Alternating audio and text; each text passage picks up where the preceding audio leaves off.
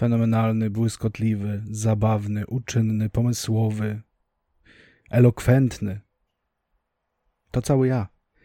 Jednak miałem do tej mówić o, o Adzie i Arturze, ale może innym razem. Fidrygałki. Zapraszam. Dzień dobry, witam Was w podcaście Fidrygałki, który jest nagrywany dla strony pobukownik kropka p l i znaleźć go można na YouTubie oraz na Spotify'u. Wielki powrót. I y, dzisiaj znów jestem sam. Tyle, że nie. Elo mordy. Dzisiaj porozmawiamy sobie o życiu recenzenta. Ale może byś mnie najpierw przedstawił.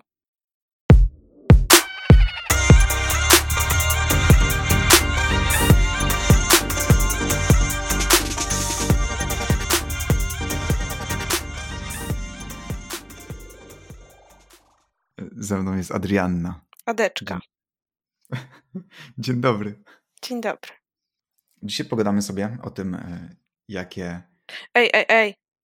Hmm. Adeczka in the house. Who let the dogs out? Dobra, dobra. No, dzisiaj pogadamy. Dzisiaj pogadamy sobie o tym, jakie problemy mogą mieć recenzenci, a jakie plusy ma bycie recenzentem. Aby wgryźć się w temat, musimy najpierw udać się do roku pierwszego. Zatem jak się w ogóle poznaliśmy? I to było tak, że rozpocząłem nową pracę, w której była już Adrianna i miała na tapecie Deadpoola. I spojrzałem na to i mówię, o, też lubisz Deadpoola. Ja w ogóle chciałam to jakby opowiedzieć też ze swojej perspektywy, bo ja sobie siedzę i Artur tam pedałuje w tej weftę do kierownika czy kogokolwiek i za każdym razem przechodził za moimi plecami. I tak zerkał i zerkał, aż w pewnym momencie tak stanął i jak takie, taka troszkę sierotka się sto, stanął i mówi, o, też lubisz Deadpoola? Ja się tak odwróciłam. No. Więc mniej więcej tak się poznaliśmy. Taki wystraszony byłem na początku? Było to takie, takie awkward. Ej no. Takie, ja myślę, że... takie chcę zagadać, ale się trochę boję, ale chuj zagadam, bo inaczej nie będę miał przyjaciół, więc... Pomyśl sobie, jak byłem zdesperowany, że zagadałem do ciebie. Kurwa, dzięki. Masz za to, że, I że było... Adeczka is not in the house right now. Kika. Pocisnąłeś mnie, że byłem takim wystraszonym, biednym chłopcem, no to musiałem jakoś zareagować. Musiałem zadbać o, wiesz, o opinię o mnie. Dobra, dobra, niech będzie. Każdy ma swoją, każdy ma swoją wersję. No. Prawda, prawda, ale sprawiedliwość musi być po naszej stronie. Oczywiście. Jak się nie obrócisz do pastylu? I tak jak pięknie to opisałaś, okazało się, że mamy podobne zainteresowania. A ja już wcześniej działałem trochę w redakcjach różnych, recenzowałem, a wiedziałem, że Adrianna potrafi się dobrze wypowiedzieć na, na temat jakichś różnych pozycji i zapytałem, czy by chciała. A Ada na to. A Ada na to, że tak nie było. No jak to nie? Tak było. No tak, nie było. Było tak, że jeździliśmy sobie autobusem razem z pracy i rozmawialiśmy na temat różnych rzeczy. I pamiętam, że ty opowiadałeś o tym właśnie, o recenzjach, o bestiariuszu, dla którego wówczas pisałeś i sekretum. I ja wtedy powiedziałam, że kurczę, ale masz fajnie, też bym w sumie chciała, ale nie bardzo się chyba nadaje, ale fajne, bo to takie, tak sobie kiedyś o tym myślałam, takie fajne spełnienie marzeń w jakimś stopniu by to było. I ty wtedy powiedziałeś, że ej, no to może spróbuj, weź, zapytam na bestii, czy może by nie chcieli, e, napiszesz jakąś próbkę tekstu i zobaczymy. I tak jak powiedziałeś, to ja powiedziałam, dobra, ej, spróbuję i napisałam tą recenzję i wysłałam do tego mm, przewodniczącego, że tak powiem, działu literatury w bestiariuszu i mnie przyjęli. I tak to było. No, że tak było, że zapytałem, czy chcesz. Ale ty to tak skróciłeś, a ja to tak rozwinęłam. Dobrze, okej. Okay. Dobrze, to, to, to będziesz dopowiadać po prostu. Dobrze. I się okazało, że umiemy. I to, to jest podstawowa cecha recenzenta, że trzeba umieć pisać. To jest bardzo fajne, przydatne, chociaż nie każdy o tym wie, jak się to tym patrzy na te recenzje. Znaliśmy też taką, takiego yy, faceta, który myślał, że umie pisać recenzje, a kopiował angielskie recenzje, po czym wklejał je do Google Translatora, po czym wklejał to do Worda, to tłumaczenie i w ogóle go nie poprawiał i to wysyłał. No i to jejku. Przypomniałaś mi o nim, ja już go wyrzuciłem w ogóle. Ja nie umiem go wyrzucić z pamięci, bo mnie to dalej bawi. No, są ludzie, którzy podejmują próby, chociaż no, wiesz, z jednej strony to jest okej, okay, że jeśli komuś nie idzie jakoś, ale pracuje nad tym i bierze na przykład pod uwagę to, co korekta mu pisze i, i stara się rozwijać i cały czas dąży, żeby no, polepszyć ten swój warsztat i śmigać elegancko z tymi recenzjami. Ale no, niektórzy po prostu nie powinni dalej walczyć. Powinni już zauważyć w pewnym momencie, że sobie jakoś tam nie radzą za bardzo. Ale ja się z tym zupełnie zgadzam, bo sami mamy na Pobukowniku e, kilka redaktorów, którzy jakby aspirują. Oni są tacy, że widzisz ten potencjał yy, i korekta ich czasem nakierowuje na pewne rzeczy. Oni biorą te yy, nasze uwagi do, do wiadomości i, i się uczą i zmieniają i widać poprawę tekstów, są ca- coraz lepsze, oni się rozwijają i to jest mega super, bo mega fajne jest też to, że na Pobukowniku my z dziewczynami postanowiłyśmy dawać szansę takim ludziom, bo nie każdy od razu był super ekstra recenzentem i wszędzie przyjęty, każdy gdzieś musiał zacząć kiedyś. E- I to, co mówisz, jest prawdą, że jak ktoś doskonali ten warsztat i się stara i przyjmuje uwagi, to jest super, ale jeżeli ktoś bierze czyjąś pracę, tak jak ten koleś, wiesz, obcego, obcej osoby jeszcze w innym języku, bo może myślał, że się nikt nie skapnie, ich wklejają do translatora i nawet tego nie poprawia, a wiadomo, jak Google Translator jakby tłumaczy, no to ja nie wiem. No to nie jest w ogóle próba recenzowania, to jest oszustwo zwykłe i już, tak, nie? Tak, to jest plagiat w ogóle, więc... Bo to też y, uważam, że jeśli ktoś sobie nie radzi z jakimś takim długim tekstem, to wcale go nie skreśla, bo może recenzować w inny sposób na przykład, bo teraz... Bardzo modne są jakieś recenzje na, na Instagramie, że bookstagramy bardzo teraz się wybiły i, i są mega popularne i tam na przykład nie trzeba jakiś cały czas esejem wylatywać, tylko wystarczy, nie wiem, od myślników choćby i to już jest rzecz, którą ludzie będą czytać i, i brać jakoś sobie do serca na przykład, bo są ciekawi, co ktoś sądzi o, o danej pozycji. Chociaż... Tak.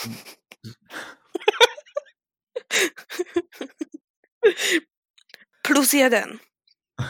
Tylko właśnie i będąc przy tych myślnikach, po pierwsze jest to skuteczne, bo ludziom się nie chce czytać często i wolą coś takiego. Dlatego też pod tekstami są podsumowania zazwyczaj z takimi plusami, minusami, ale one są też, mają taki negatywny wydźwięk, bo sprawiają, że ludzie później nie czytają tego tekstu, jak widzą od razu na dole podsumowanie.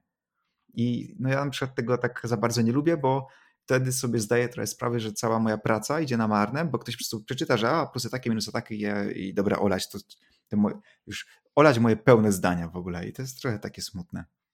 No trochę tak jest, no ale to jakby no, nic nie poradzisz na to, że ludziom się już nie chce czytać, nie? To...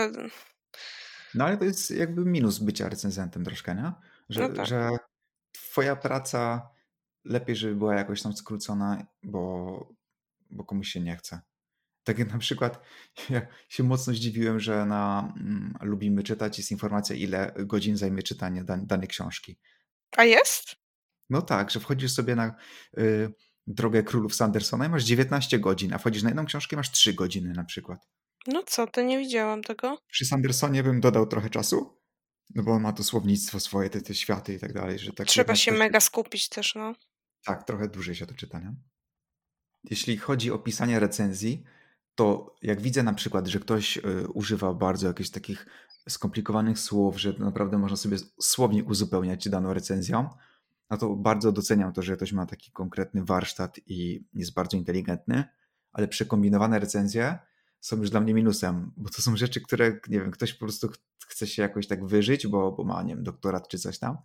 No myślę, że to ma mniej wyświetleń niż coś pisane tak po prostu, tak po prostu, po prostu, po prostu, że jakimś takim bardziej przystępnym językiem.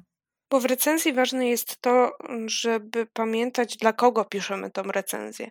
Jeżeli wychodzisz z założenia, że piszesz ją dla siebie, no to wtedy nie dziwota, że ktoś inny nie chce tego czytać, bo tak jak powiedziałeś, ktoś potrzebuje się wyżyć i tutaj słownictwem zabłysnąć, ale trzeba zdawać sobie sprawę, że nasi czytelnicy to niekoniecznie są osoby wykształcone w kierunku języka polskiego i mające doktorat z tego, tylko to są zwykli pasjonaci, którzy po prostu chcieliby się dowiedzieć, czy ta książka, na którą się czaili, jest warta y, kupienia w ogóle i nie potrzebują do tego jakiegoś super wysublimowanego słownictwa, tylko jakiejś takiej fajnej, rzetelnej recenzji, z której, po której przeczytaniu będą czuli, że wiedzą więcej, że są w stanie podjąć decyzję, czy, czy warto się zapoznać z danym tytułem, czy też nie.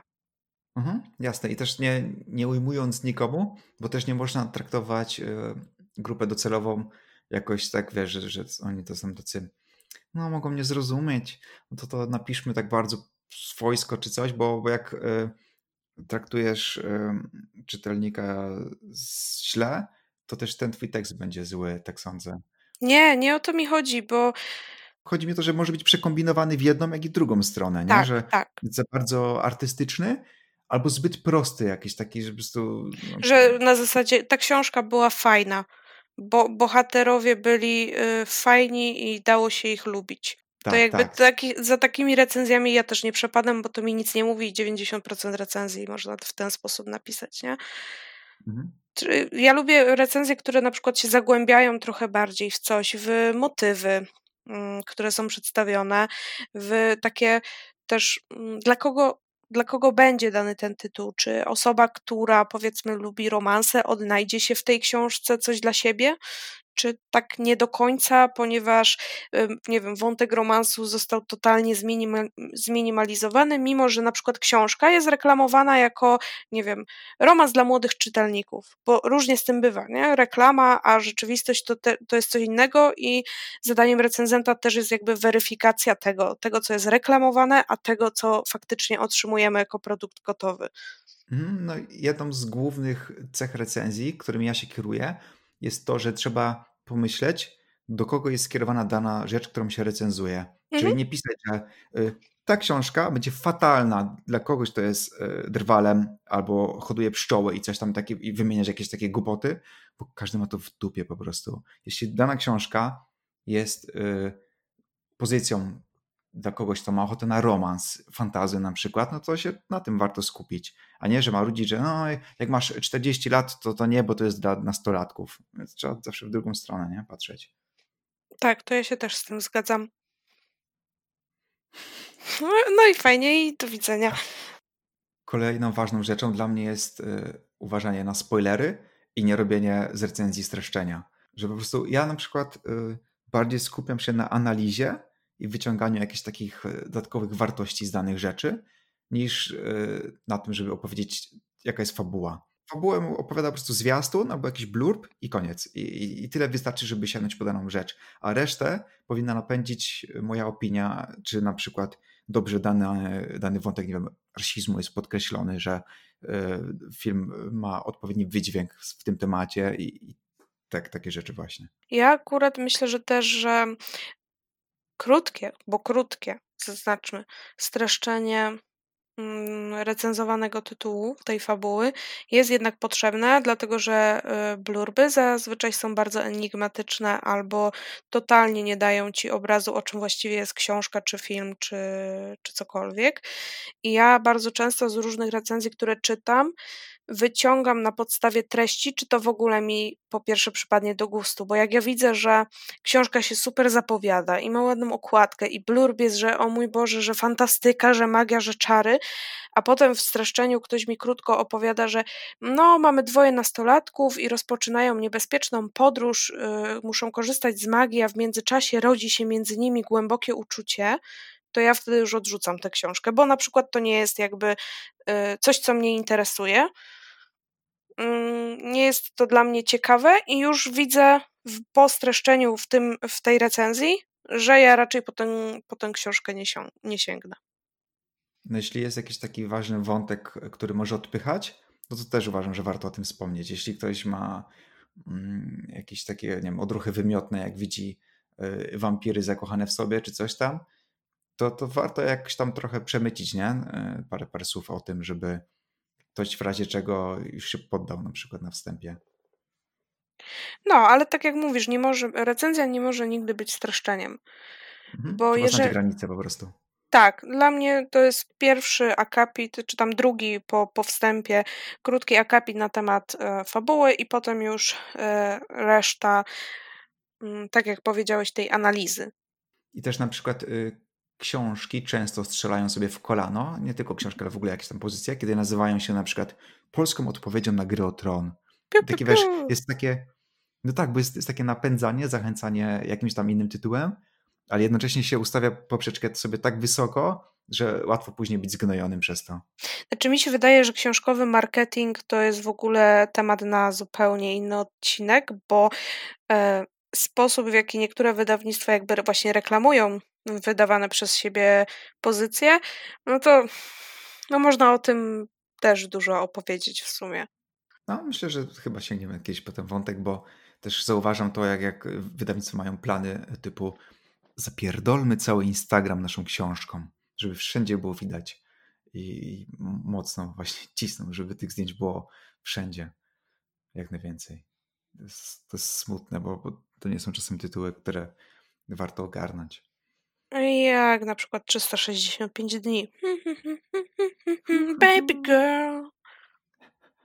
Czyś, powinien być dżingiel. Powinien być dżingiel zakończony y, moim albo Massimo, bo może znajdziemy takim baby girl. W ogóle to mimo iż... Kiedy ten film w ogóle wychodził? Dawno temu. W lutym. Tak? No tak tego. Jakoś na walentynki, nie? Aha, faktycznie. Ale cały czas głośno o tym jest, nie? Nie wiem, czy na D V D teraz wychodzi, czy o co chodzi? Nie, no Aha, Netflixa na... wleciał Netflixa za darmo. Wleciał. Tak, tak, okej. Okay. No, ale jednak robi szał. Ale pomijając to barachło, jak żyć? Czyli jak wygląda taki dzień powszedni recenzenta? Opowiadaj proszę. A dlaczego ja? Bo zostałaś wywołana do tablicy. Nie wzięłaś nieprzygotowania, nie masz kropeczki. Proszę opowiadać. Jak żyć? Jest ciężko, bo niektórym się wydaje, że to, co robią recenzenci, to jest jakieś takie pitu-pitu. Jeżeli mm, jest to osoba, która zaczyna swoją przygodę i recenzuje jakieś książki z własnych zbiorów i na razie dopiero się uczy tego, to może to trochę jest takie bardziej, mniej, może mniej wymagające, ale wciąż wymagające. Natomiast jak już się jest w jakiejś redakcji, to już jest trochę gorzej, bo są terminy, są deadline'y, są wymagania, tak, jest, są, jest minimum recenzenckie, recenzenckie ileś tam słów na przykład i do tego są piętrzące się stosy rzeczy nie tylko do recenzji, ale także tych prywatnych i najgorszym chyba u mnie najgorszą rzeczą u mnie, która, która występuje, to jest to, że ja nie wiem kiedy przestać, czyli widzę na przykład na redakcji, że hej, jest taka i taka książka, gra, film albo coś innego do zrecenzowania i ja widzę, że ja totalnie bym to chciała, to ja to biorę. A potem mam dwadzieścia pozycji, goniące mnie terminy i zero chęci i czasu. A oprócz tego dokupuję sobie gdzieś... Dokładnie, a oprócz tego dokupuję sobie gdzieś jeszcze czternaście innych książek, bo akurat były na promocji i generalnie to tak leży. A jak u ciebie? U mnie jest podobnie, dlatego, bo ogólnie jak, się, jak jest cały proces recenzowania, to jest, powiedzmy, że już ktoś jest w redakcji i wydawnictwo udostępnia na przykład książkę i za tę książkę ktoś ma napisać recenzję. To jest po prostu taki, taka niepisana umowa trochę, mailowa umowa. I do czego ja zmierzam? Pogubiłem się. Kurwa, do brzegu, Artur, do brzegu! Przepraszam, już, już. No jest, jest jakieś zobowiązanie powstaje. Dlatego to też wymusza skupienie się na danej pozycji i odtrącenie jakichś innych. A cały czas pojawiają się jakieś nowe tytuły, które też e, interesują. E, I e, przez to, że no, na początku to jest bardzo fajne, że dostajemy po prostu jakby mm, daną pozycję, którą i tak byśmy kupili. Musimy co prawda ten tekst napisać, ale samo pisanie dla mnie jest też frajdą. Ale z biegiem czasu jest tak, że e, ta konieczność psuje trochę całą zabawę. Że jeszcze jak, najgorzej, jak się trafi kilka książek pod rząd, yy, które są takie mega kiepskie i to w ogóle może obrzydzić czytanie, ale i przez to trzeba uważać na to. I na przykład jak się ktoś w ogóle zgłasza po jakąś rzecz do recenzji, to niech się zgłasza nie po cokolwiek, tylko coś, co mu się podoba i uważa, że będzie z tego zadowolony po zapoznaniu się z tym. Bo jak bierzesz już cokolwiek, to już całkiem jest, jest dno i można naprawdę się bardzo szybko zniechęcić. Ale z drugiej strony, i to jest fakt niezaprzeczalny, nawet moja polonistka dawno temu, jak nas uczyła pisać recenzje w szkole, to zawsze mówiła, że złą recenzję jest bardzo łatwo napisać, ale dobrą recenzję to się męczysz. I taka jest prawda, bo jak jest, jak jest okazja do ponarzekania, bo przeczytałeś słabą książkę, to ja jestem w stanie napisać dwie albo trzy strony recenzji. A jak jest coś dobrego, złą to nie... W sensie negatywną, nie? Tak, nie, dokładnie. Złą, w sensie, że kiepska recenzja, okay. Tak, negatywną. A jak mhm. jest coś, co bardzo mi się podobało i chcę napisać pozytywną recenzję, to się męczę z tym na maksa, bo nie potrafię jakby... Ile można się zachwycać jedną rzeczą, powiedzmy, nie? Tak jakbym miała zrecenzować Sandersona, to ile mogłabym się zachwycać samym motywem mm, alomancji, powiedzmy, w tej trylogii z Mgły Zrodzony. No to jest jeden niedługi akapit pewnie, no bo ile można wałkować, nie? No właśnie, a jak jest coś źle, to jesteś w stanie każdy niuans opisać. Że to było źle, i to, i tamto, i siamto, i, i tak ci idzie tok myślenia, że się z tego robi taki, no masz taki flow, po prostu lecisz po tej klawiaturze, ciśniesz po tej książce, bo była słaba i w ogóle. Więc... Ja się z, akurat z, z tą moją polonistką zgadzam, że... E, negatywne teksty jest bardzo łatwo pisać, ale te dobre to już nie. Też się z tym zgadzam, ale na przykład jeśli chodzi o pozytywne, to czasami jak coś mi się bardzo spodoba, to też płynę jak szalony. Po prostu no, palce same skaczą po klawiaturze i, i nawet jakoś się nie muszę skupiać, ale momentami są też inne jakieś takie rzeczy, które recenzuję, że się zacinam i tak siedzę i mówię, ja pierdzielę, ale nic nie napiszę, nic nie wymyślę. Ale na przykład tak miałem też takie książki, które były no, mega słabe. Miałem bardzo duży problem, żeby w ogóle coś o nich napisać, bo mówię, jeju, to jest taka kicha, że nie wiem od czego zacząć. I, i, i są właśnie takie etapy, że się zacinasz po prostu. Coś chciałam powiedzieć, nie pamiętam co. No, to jest... A propos zacinania się. E, czekaj, coś, co ja chciałam? Dla osób z zewnątrz to wygląda bardzo fajnie, to, że dostajemy jakieś rzeczy do recenzji, no bo mamy, hej, za darmo jakieś tam książki i gry. Ale tak naprawdę no to, to nie jest, że ktoś mi wysłał, bo, bo chciał być dla mnie miły i już, tylko to się wiąże z moją pracą. Co prawda tą pracą jest czytanie, które jest często przyjemne i pisanie, które też jest często przyjemne, ale nie zawsze. No i to też mm, przede wszystkim warunkuje to, czym się zajmuję w danym momencie, a nie to, czym bym chciał.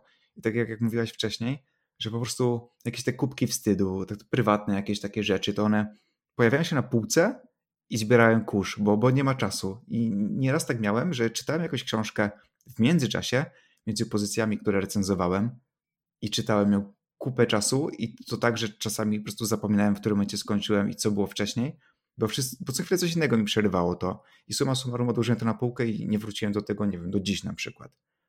I też y, warto na to spojrzeć, że jak patrzymy na książkę, jest to produkt, który kosztuje około trzydzieści złotych. Ale dostajemy to od wydawnictwa, które nie patrzy na to jak na trzy dychy, tylko jak na trzy złote. I w zamian oczekuje kilkunastogodzinnej pracy na przykład. Tak, bo praca recenzenta to też jest praca. Fakt faktem, że na zasadzie barteru i nie za pieniądze, ale jednak, tak jak Artur mówi, to są godziny włożonej w to pracy, bo po pierwsze trzeba się zapoznać z materiałem, po drugie trzeba się na nim dobrze skupić, żeby wychwycić pewne motywy, nawiązania. Potem zależy też od tytułu, jaki to jest, ale zazwyczaj trzeba też zrobić jakiś research do, do recenzji.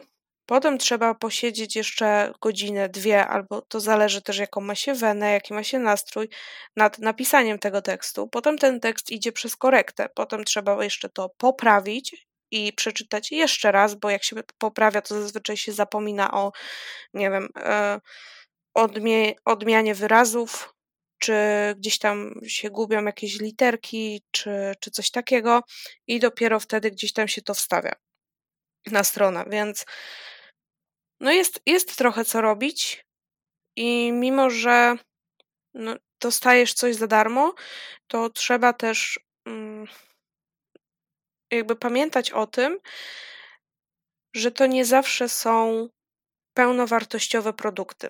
Tak jak Artur powiedział, wydawnictwo to na, na to patrzy jako na trzy złote, chociaż nie każde, bo to, to też trzeba powiedzieć, ale jest często tak, że dostajesz taką, taką szczotę tak zwaną, czyli mm, książkę wydrukowaną i zbindowaną, a nie normalnie wydaną, gdzie masz y, na jednej kartce A cztery jakby dwie strony normalnej książki. I to masz y, zbindowane i tak sobie czytasz. Spoko. Albo dostajesz mm, egzemplarz podarty, zniszczony, albo bez okładki, bo na samym środku okładki zamiast grafiki, która domyślnie ma być na, na wydanym egzemplarzu, jest napisane wielkie egzemplarz recenzencki albo coś w tym stylu. Więc no, nie, nie jest to aż tak jakby kolorowe, jakby się wszystkim wydawało, że hej, dostajecie za, za darmo, coś tam sobie popykacie na klawiaturze i jeszcze narzekacie. No tak, właśnie są dwa obozy, no może trzy. Jest, są wydawnictwa, które po prostu są umówione z daną redakcją na jakiś tam układ i to realizują i już. Są wydawnictwa, które na przykład są bardzo fajne, dobrze podchodzą do, do recenzentów i rozpieszczają jakby troszkę. Na przykład właśnie rozpieszczają, ale ja zauważyłem, że na Instagramie tego sporo. Bo my, my tego nie mamy, będąc normalnie w redakcji nie ma tego, że dostajesz paczkę i masz, y, że otwierasz i nagle ci y, strzela w twarz konfetti, zapach fiołków, i, a z szafy wychodzi orkiestra dęta, nie? A jak ludzie na, na, na Instagramie na przykład prowadzą jakiś bookstagram i mają już dużo obserwujących, to dostają takie, no, takie konkretne paczki, żeby też y, można było je pokazać lepiej, nie? Żeby tam coś fajnie się prezentowało. Tak, ale tutaj nie nazwałabym tego, że oni rozpieszczają, wydawnictwa rozpieszczają recenzentów, bo to w ogóle mam, ja mam takie wrażenie, że to ma bardzo taki negatywny wydźwięk, nie?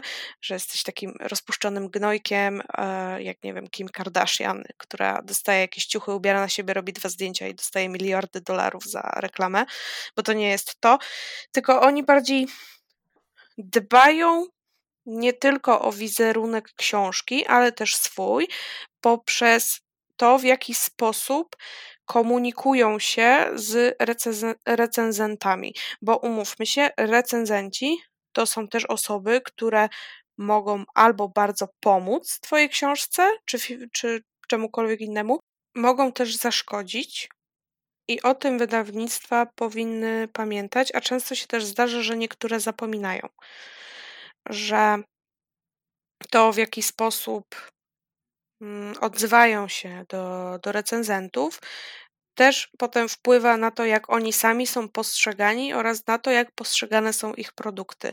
Bo potem rozchodzą się w internecie wirale, które opowiadają o tym, jakie na przykład ktoś dostał maile od danego wydawnictwa. I często jest też tak, że no wydawnictwo traktuje cię jak, jako takiego śmiecia, bo jesteś recenzentem, czyli kimś, kto jest nic nie warty. Jakby zdarzają się takie podejścia i to jest mega słabe. To jest jakby trochę traktowanie recenzentów jak tanią siłę roboczą, co jest oczywiście nie zawsze, ale jest to zauważalne w momencie, kiedy na przykład dostaje paczkę, jakiś komiks do recenzji i okładka jest podarta. Czyli mieli po prostu na etapie drukowania czy tam przechowywania tego jakiś, przy, jakiś przypadek, że zostało to zniszczone, nie wyrzucili tego, bo to się może przydać dla recenzenta. No właśnie i to jest y, też traktowanie jako siłę, tanią siłę roboczą, tak jak powiedziałeś, ale z oczekiwaniami po pierwsze najwyższej jakości, a po drugie totalnie pozytywnej opinii. I to jest dla mnie w ogóle absurdalne. Czyli wychodzą z założenia, że wysłaliśmy ci książkę, ty masz napisać recenzję i ma być pozytywna. Bo jak nie, to w ogóle kończymy współpracę. A nie na tym polegają recenzje, nie na tym polegają y, teksty, które mają pomóc potencjalnym nabywcom w zdecydowaniu się bądź nie na kupno, żeby wszystko chwalić, bo inaczej na przykład wydawnictwo zerwie z tobą współpracę. To jest jakiś absurd. No na przykład patrząc na recenzje, które ja napisałem, jest, mam ich na koncie, na koncie kilkaset, bo sobie kiedyś w Excelu prowadziłem w ogóle taką listę, bo byłem ciekaw. I yy, na przykład u mnie większość to recenzje pozytywne, a wynika to z tego, że po prostu jeśli zgłaszam się po jakiś egzemplarz, to zazwyczaj taki, po taki, że wiem, że mi się spodoba. Ale na przykład teraz miałem taki przypadek, że wyszedłem ze strefy komfortu jakby i siadałem w ogóle po książkę, która jakby nie jest z mojego świata. I no nie spodobała mi się, była po prostu zwyczajnie nudna, o czym napisałem. I yy, wydawnictwo na, wi- na wieść o tym napisało, no okej, okay, okej, okay, no każdy ma prawo do swojej opinii, nic się nie stało. I, i, I się już nie odzywają, i mnie olali. Więc okej, okay, ale no jednak nie do końca okej, okay, no, że jednak pozytywna recenzja to, to, to, to, to jest taki must have zazwyczaj. Niestety, ale u mnie jest tak samo, że na te chyba ponad sto recenzji, które w tej chwili mam na koncie, to też zdecydowana większość jest pozytywna. Właśnie głównie dlatego, że dobieram y, książki pod względem tematyki, bo powiedzmy, dobrze się znam na fantastyce, bo siedzę w, w tym gatunku najbardziej. W związku z tym dobieram sobie też książki z, z fantastyki i dlatego mogę wtedy napisać rzetelniejszą recenzję, czy ona jest, czy dana książka jest dobra, czy też zła, niż jakbym wzięła na przykład nagle, powiedzmy, romans, który też jest poza moją strefą komfortu. I wtedy istnieje bardzo duże prawdopodobieństwo, żebym tą książkę, powiedzmy, zgnoiła, bo ona mi po prostu nie pasuje, bo ja nie lubię, nie wiem, dajmy na to, yy, ckliwych opowieści, więc napisałam o niej złą recenzję, a potem się okazuje, że na przykład osoby, które siedzą w romansach, dostają ją do ręki i mówią, kurczę, super książka. Dlatego ja się nie biorę za takie rzeczy, w których nie czuję się dobrze, bo nie będę się wypowiadać w tematach, na które nie mam zielonego pojęcia, o których nie mam pojęcia. No chyba, że na przykład podejmujesz próbę zrecenzowania, powiedzmy, nie wiem, jakiegoś reportażu, ale na jakiś temat, który ciebie interesuje, a nie, że taki, wiesz, kompletnie, nie wiem, reportaż jakiś o, o wazach. O Kim Kardashian. O, na przykład, nie? To, to już z automatu wiadomo, że ci się to nie spodoba przez no, sam temat, ale na przykład jeśli nie, nie recenzowałem nigdy książki, która jest reportażem, a byłaby na jakiś temat, który mnie jara na przykład, to, to sądzę, że taka recenzja osoby trochę zielonej w tego typu przekazie, to i tak by mogła być całkiem wartościowa. Może przekazać dużo ciekawych informacji. Tak, ale to też wynika z faktu, że bierzesz coś, co cię interesuje, a jeżeli coś cię interesuje, to istnieje bardzo duże prawdopodobieństwo, że masz jakąś wiedzę na ten temat. I może nie książkową, bo może nie czytałeś książek reportażowych w tym temacie, ale na przykład czytałeś sobie, nie wiem, na Wikipedii historię czegoś i już coś wiesz.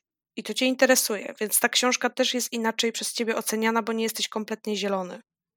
Trzeba zawsze mieć jakiś taki początek jakby do, do, do recenzowania, czy, czyli nie, nie po prostu, że jesteś kompletnie zielona we wszystkim, co jest związane z daną rzeczą i chcesz napisać recenzję, bo po prostu umiesz pisać, bo to nie wyjdzie często.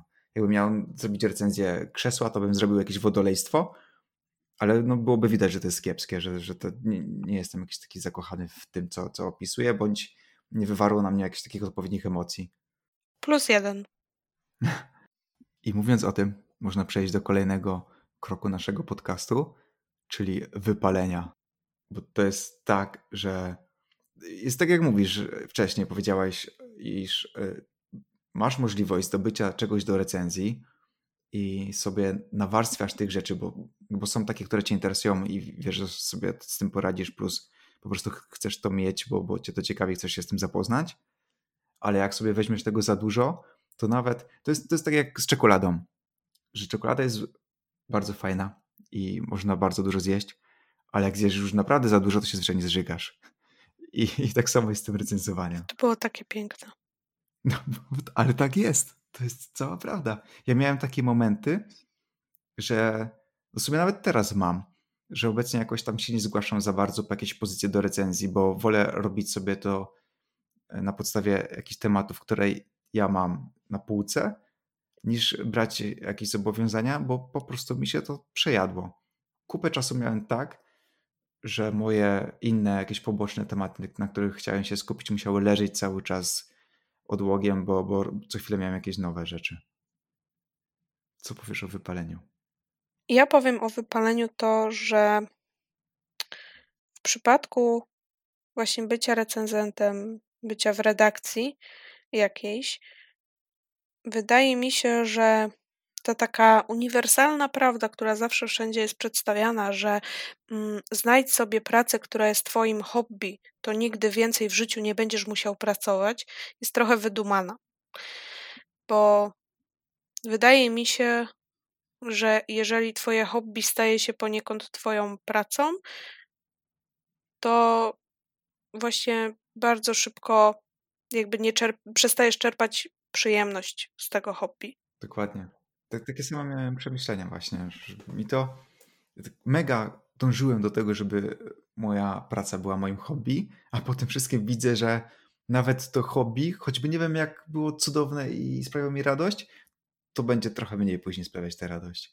I to wynika właśnie też z tego, że masz pewne rzeczy narzucone.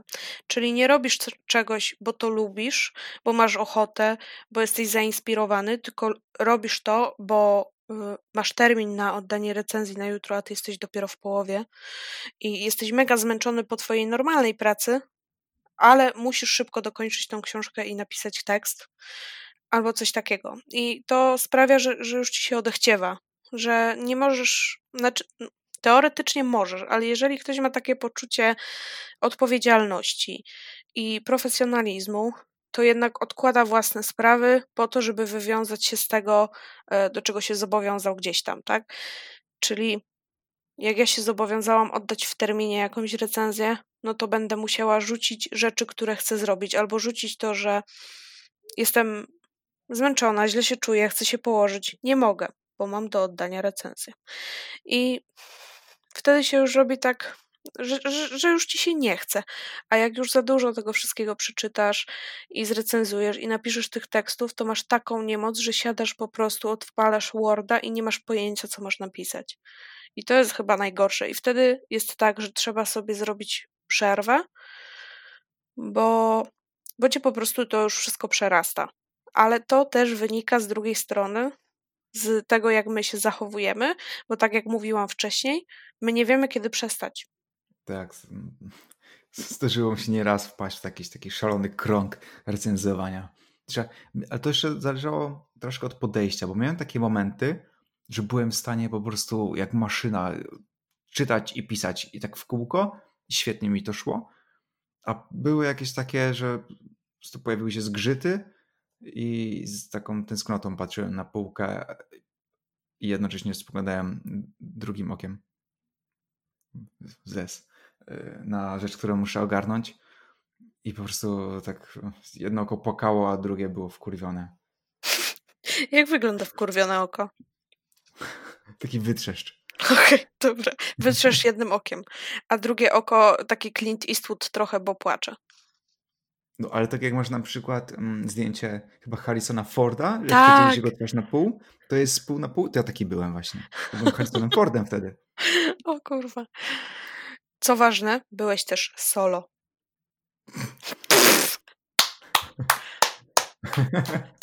Brawo ja!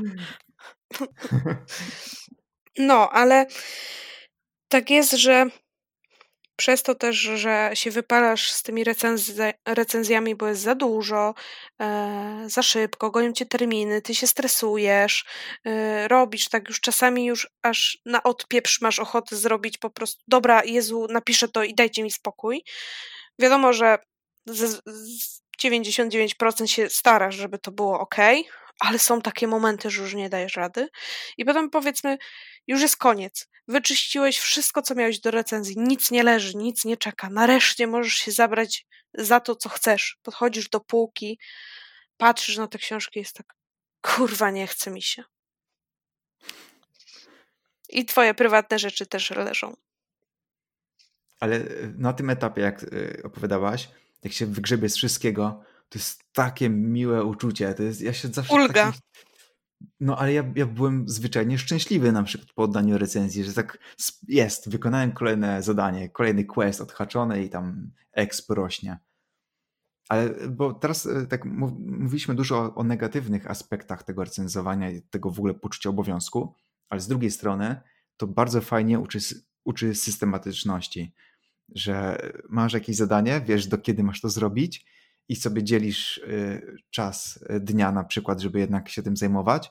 No, dla mnie to był plus, bo ja bardzo w ogóle lubię sobie planować y, tydzień, dzień, że, że działanie z planerem to jest coś, co naprawdę kocham i recenzje bardzo mi w tym pomogły.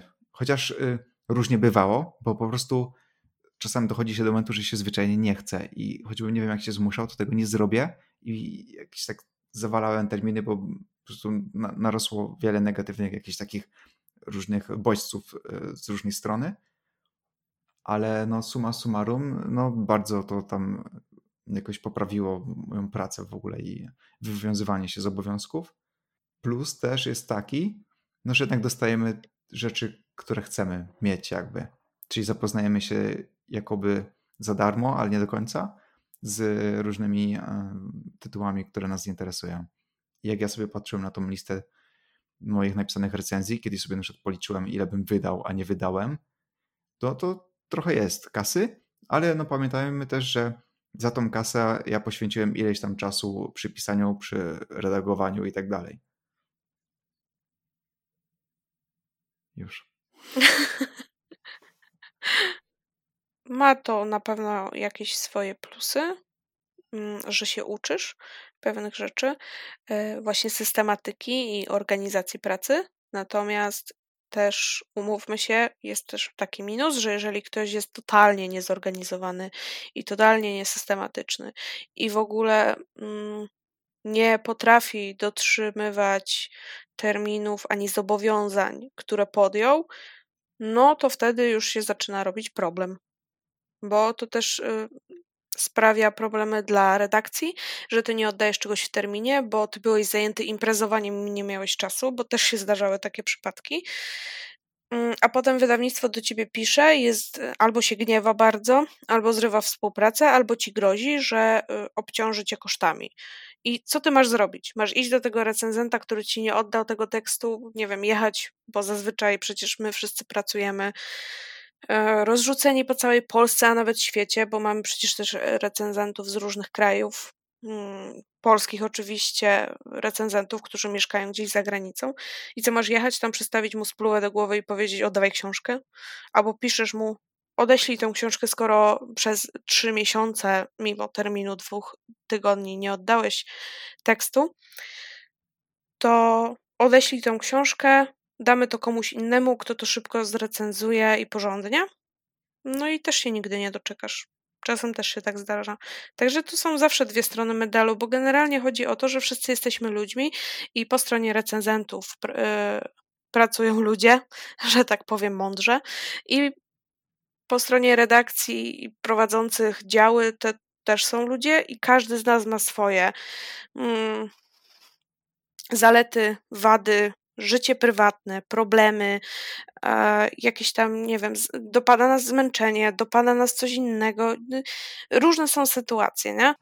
Trzeba też pamiętać, że ktoś za ciebie musi świecić oczami, jeśli nie jesteś jakimś tam opiekunem działu czy coś, coś takiego. Ja w ogóle miałem taką sytuację kiedyś, że jakiś koleś nas oszukał i się okazało, że jest, że jest dzieciakiem, czy bo do jego ojca dzwoniliśmy czy coś. O jest. Że od, odsyłał książki, to była padaka. No ale no, różni ludzie kombinują też, żeby się, żeby zyskać dużo małym kosztem. Tak, i dlatego też po prostu, jeżeli ktoś chce być recenzentem, to poza tym, co mówiłeś na początku, że trzeba właśnie umieć pisać, e, trzeba mieć tam powiedzmy jakąś taką też wiedzę i, i pasję bo myślę, że to też jest bardzo ważne, to przede wszystkim trzeba brać na poważnie to. To nie jest, to jakby to nie jest zabawa, bo mm, jakby rozpoczęcie współpracy z wydawnictwami, to nie jest tak, że piszesz do wydawnictwa i elo, chcemy książkę i coś tam daj, bo jesteśmy nowym portalem daj, tylko bardzo często trzeba się namęczyć, trzeba udowodnić swoją wartość, wartość portalu, w imieniu którego piszesz, żeby w końcu ci się udało nawiązać jakąś współpracę. I jeżeli ktoś nie ma zamiaru traktować tego poważnie i jest takim lekko duchem, no to też lepiej, żeby się nie brał e, za recenzję, ponieważ mimo wszystko dotrzymywanie tych terminów i tych zobowiązań jest bardzo ważne. To wygląda wszystko jak zabawa, ale zabawą nie jest. Zwłaszcza biorąc pod uwagę, że te redakcje, dla których piszemy, to, to są bardzo często redakcje, które raczej nie mają przychodów z tego, co robią, i wkładają swoje własne prywatne pieniądze w utrzymanie strony i robią to tylko dlatego, bo to kochają. Oczywiście są takie też duże portale, jak nie wiem, Na Ekranie, które pewnie kupę siana zgarnia za te wszystkie wyskakujące pop-upy, jak wchodzisz na stronę, a sprawdź reklamę taką, a zamknij reklamę tu, a tło jest z reklamą jakiegoś serialu, a coś tam, to pewnie tak. Ale takie mniejsze portale to już tak nie bardzo. Dlatego każdy taki Każde takie nietraktowanie poważnie to jest też duży cios dla prowadzących daną stronę, którzy starają się z tego zrobić coś fajnego, jakby od pasjonatów dla pasjonatów. Dziękuję. Trzeba być, Trzeba być dorosłym po prostu cały czas. Dojrzałym, bo dorosłość też jakby nie świadczy o... Jejku, dobrze, trzeba być dojrzałym. To, że masz dowód osobisty, nie znaczy, że jesteś, wiesz, dojrzały. Patrząc na nasze przykłady... To ja jestem dojrzała. Ale po osiemnastce nie byłaś na pewno. Artur, nie a, a mama cię gdzieś tam nie woła? Nie, bo odrobiłem lekcję, mam spokój. Artur, co ty tam robisz? Znowu siedzisz przed tym komputerem. Artur, poczekaj, dwie ręce na stole. Poczekaj, powiem ojcu, zaraz z laczkiem przyjdzie, kupił nowe kuboty. Jejku, laczkiem po dupie, najgorzej. Hmm. Idąc dalej z tą naszą opowiastką recenzencką, to bardzo kontrowersyjnym tematem jest to, co recenzent może zrobić z daną rzeczą, którą dostał do recenzji. Czyli mam zrecenzować, wyrazić opinię na temat gry planszowej, i to, że ja siedziałem nad tym tytułem, napisałem tekst, nad którym pracowałem, poprawiałem go, jeśli tam były jakieś problemy zauważone przez korekty na przykład, to dla niektórych ten egzemplarz jakby nie jest do końca mój. Tylko to jest coś, co dostałem do recenzji. Dostałem. No to też nie, że dostałem, to jest ważne słowo. I już ma być u mnie do końca życia. A tak naprawdę ja uważam, że jeśli układ był taki, tekst za dany tytuł, jakby. Jest książka, jest, jest recenzja i już. I ta książka, jeśli się z tego wywiązałem, to jest moja i robię sobie z, z nią co chcę. Mogę ją po prostu oddać bibliotece na półce, gdzie, gdzie się tam rozdaje książki, tam książka za książkę wymiana. Mogę dać komuś, a mogę to też zwyczajnie sprzedać, jeśli będę chciał. I już. Znaczy ja generalnie powtórzę raz jeszcze to, co mówiłam. Praca recenzenta też jest pracą, tylko na zasadzie wymiany barterowej.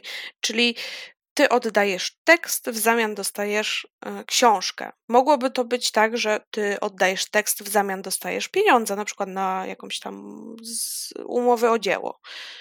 I co? Jak dostajesz te pieniądze, to masz prawo je wydać na co chcesz, tak? Czy trzymasz je w szufladzie do końca życia? No to tak samo jest z książką. Dostajesz tą książkę i oddałeś tekst, jakby to jest twoje i robisz z tym, co ci się żywnie podoba. Jak chcesz, to możesz to nawet podrzeć i wrzucić do kominka, bo jesteś biednym recenzentem i nie stać cię na ogrzewanie.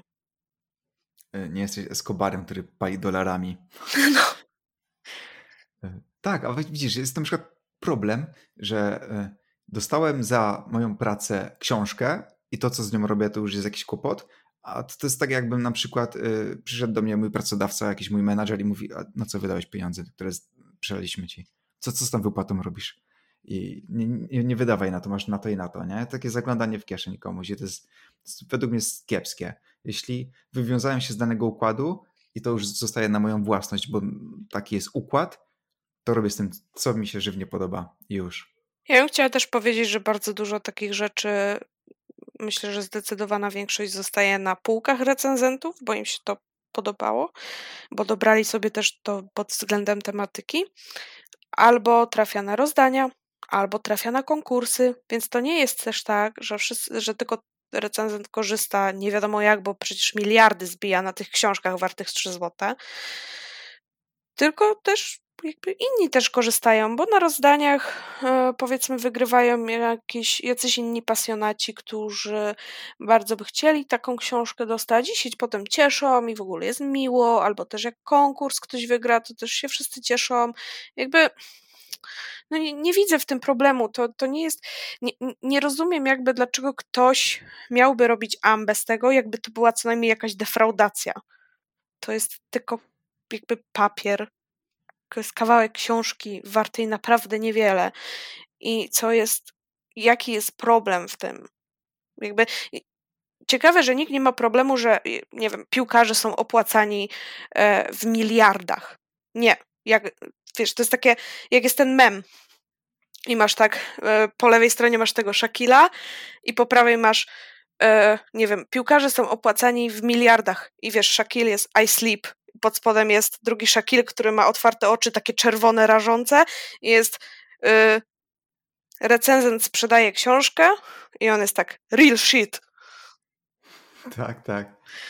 Nie, nie, to, opisywanie memów jest najgorsze. Ale ja, ja to widzę, ja czuję to.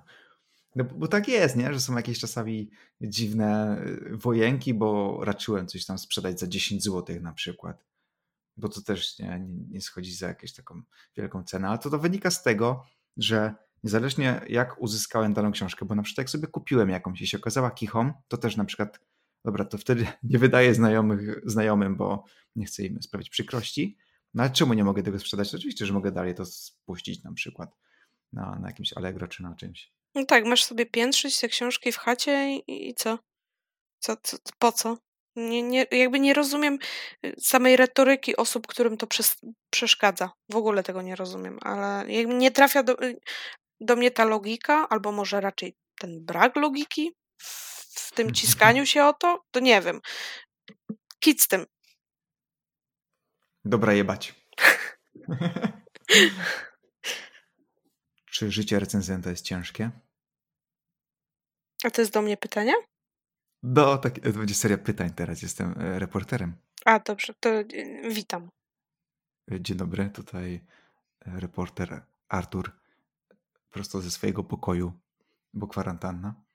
Właśnie, bo chcielibyśmy zaznaczyć, że jakby gadamy razem, ale ja siedzę u siebie w domu, a Artur siedzi u siebie w domu, żeby nie było, że łamiemy zakazy i ktoś zadzwoni po policję i zaraz będzie pod blokiem łeo, łeo, ja do bagiety. Słusznie, no... Tak, to jest bardzo ważna kwestia, żeby nikt się nie dojebał. No, ale kontynuuj, reporterze. Czy bycie recenzentem jest ciężkim... Ka- nie, nie mówi się tak. Ciężki kawałek chleba, tak się mówi, czy twardy? Twardy orzech do zgryzienia, ciężki kawałek chleba, nie? Chyba tak. Kurwa! Dlatego nie jestem reporterem. Czy życie recenzenta jest ciężkie? I tak, i nie. Mam nadzieję, że rozwiałam wątpliwości. Dziękuję. Dziękuję. Czy, czy ma to swoje plusy? Zdecydowanie tak. Proszę wymienić odmyślników. O kurwa. E... To jest porządny reportaż. Myślnik. Realizujesz się w swojej pasji. Przecinek. Myślnik. Otrzymujesz książki, z którymi bardzo chciałeś się zapoznać. Przecinek. Myślnik. Masz okazję podzielić się z innymi pasjonatami swoją opinią. Przecinek. Myślnik. Dzięki tobie być może ludzie kupią bądź nie kupią dany produkt, dzięki temu będą szczęśliwsi. Dziękuję. Kropka. Myślnik. Rozwijasz swój warsztat. To jest myślnik. Bardzo fajne, że nie, myślnik. Co? Mówię myślnik. No dobrze. rozwijasz swoje pisanie i to jest bardzo fajne. Lubię to, że naprawdę patrząc, jak ja pisałem na początku, jak wyglądała moja pierwsza recenzja, a jak wyglądają teraz obecnie moje teksty, to jestem bardzo zadowolony z tego, że umiem wyrazić opinię w, za sprawą logicznych zdań, co mi teraz akurat nie wychodzi, ale na, na, na kartce idzie mi lepiej. Ale swoją drogą właśnie ja też to zauważyłam, bo mój mąż ostatnio mi powiedział, pytał mnie o, o jakiś film, O, o moją opinię i tak, co tam o fabule w ogóle, o czym to jest, co ja tam oglądałam. Ja mu zaczęłam to opowiadać i on mi powiedział, że widzi, że odkąd piszę recenzję, to zupełnie inaczej wyrażam się o rzeczach, z którymi się zapoznałam, niż do tej pory. Że jakby Czyli słychać to, błąka, tak, słychać to, że ja się wyrażam tak, wiesz, nie, że siedzę i ej, spoko, to był film, generalnie tam był gościu, gościuwa i była jakaś akcja i wybuchy i fajny, podobał mi się, nie? Tylko ja tam, wiesz, zaczynam tak, jakbym pisała recenzję, tylko słowami do niego to powiedziałam i sami i przerwał mi w połowie, wytrącił mnie z rytmu, ale mi tak właśnie powiedział, że odkąd piszę recenzję, to zauważył, że, że zupełnie inaczej się wypowiadam. Nie pamiętam, jak kiedyś coś mówiłem i użyłem w zdaniu słowa ponieważ i to, to spotkało się z gromkimi oklaskami. Że ktoś był w ogóle zdziwiony, że ponieważ, o... I wszyscy, wow, Artur! Ponieważ. No nie, że ktoś uznał to za bardzo inteligentne słowo, nie? Ponieważ? Nie, ja, ja, ja czekaj. Serio? Mo- koherentny. O, to jest, to jest inteligentne słowo. Bardzo lubię. Tak, ja też je lubię. Ja lubię, jak używasz w recenzjach, które, jak ci robię korektę i widzę w twojej recenzji albo tekście słowo adwersarz, to jestem szczęśliwa w chuj. No bo ile można U, pisać? Uwielbiam że ten. Wróg. Uwielbiam to słowo. Ale widzisz, to też to, ta praca recenzenta wiąże się z tym, że mamy jakieś ulubione słowa, nie? Że mamy, mamy swoje schematy i to też widać, nie? Jeżeli jesteś na przykład w korekcie i masz tekst jakiejś osoby, nie podpisany, to już wiesz, do kogo należy, jeśli czytałaś kilka opinii tej danej osoby, że każdy ma jakiś taki swój styl i schemat i to, to jest fajne. I miałam jakiś czas temu taką sytuację, że mm, była gra, którą miała zrecenzować jedna osoba i ta osoba wysłała mi tekst, ale zaczęłam czytać ten tekst, zaczęłam robić tego korektę i było totalnie widać, że to nie jest jej tekst tej osoby. Więc piszę do tej osoby, ej, to nie jest twój tekst, tylko napisał ci to twój partner, partnerka, prawda?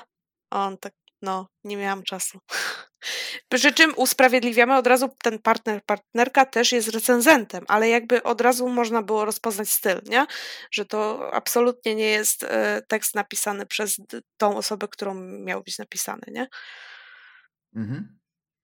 Wracając do reportażu. Proszę wymienić minusy bycia recenzentem. Myślnik. Nie, nie, nie, no chciałem powiedzieć, że nie trzeba od myślników. Kurwa, już normalne. Zaczęłam. No dobra, to nie usuwaj tego myślnika, leć dalej. Dobra. No na pewno to wypalenie, o którym dużo mówiliśmy, że w pewnym momencie ma się już po prostu dosyć. Na pewno to, że nasze prywatne rzeczy leżą i robią się z tego kubki wstydu. I to, że hobby, które jest pracą, przestaje być trochę hobby. Czasami ma się takie poczucie. To na pewno, bo to nie jest tak, że już na zawsze, już teraz, nie, o mój Boże, już to jest beznadzieja i koniec, już przestałam mieć hobby, nie? Tylko są takie momenty, w którym no przerasta cię to trochę. Dla mnie minusem jest też to, że jeśli wyrażamy swoją opinię, to po to, żeby ktoś się z tym zapoznał i na podstawie tego zadecydował, czy chce zakupić daną rzecz. Jeśli widzę, że mój tekst, czy jakiś film, czy coś ma małe zasięgi, to jest mi zwyczajnie przykro, że to po prostu czuję się, jakbym coś źle zrobił i też tak może być, że z jakiegoś powodu tam nie, nie, nie przypada to do gustu, ale jednak no tak, że mam jakiś cel, aby głosić opinię, a nikt tego nie słucha na przykład i to, to bardzo, bardzo negatywnie wpływa w ogóle na podejście do, do, do pisania. Na morale. Tak, no morale to są... Nie, nie są. Nie znaczy ja bym, ja bym powiedziała, że im więcej ludzi coś czyta, tym więcej hejtu możesz się spodziewać w swoim kierunku, więc to też ma swoje plusy, że czasem masz trochę mniejszy zasięg, ale mi się trochę też wydaje, że dla mnie jest fajne to, że miałam okazję podzielić się opinią i nawet jeżeli tę opinię przeczytało tylko dwadzieścia osób, to jednak dwadzieścia osób więcej niż, nie wiem, jakby mój ojciec coś chciał powiedzieć, że uważa, że, nie wiem, coś tam, to raczej nikt by go nie słuchał, tak? A u mnie, a mnie posłuchało chociaż dwadzieścia osób i jeżeli chociaż jedna z nich na podstawie tej recenzji zadecydowała, że hej, kupię, nie kupię, to to jest spoko, bo ja jakby, ja nie robię tego dla zasięgów. Nie robię tego po to, żeby być sławna, czy nie wiem, co, co, cokolwiek, tylko robię to od siebie dla innych, bo ja wielokrotnie też korzystałam z recenzji innych ludzi, które bardzo mi pomogły w podjęciu różnych decyzji. Więc teraz robię to samo. Ale ważne jest to, żeby nie pojawiło się takie poczucie bezcelowości. Bo, bo mnie to kompletnie w ogóle pogrąża i przybija do podłogi, że, że nie chcę dalej tego robić, jeśli coś takiego czuję. Że staram się i to nigdzie nie trafia, po prostu leci w pustkę i koniec. To wygląda na to, że musimy przestać nagrywać podcast. Kur... Kurwa. Najgorzej. I chuj, samo podpierdolka.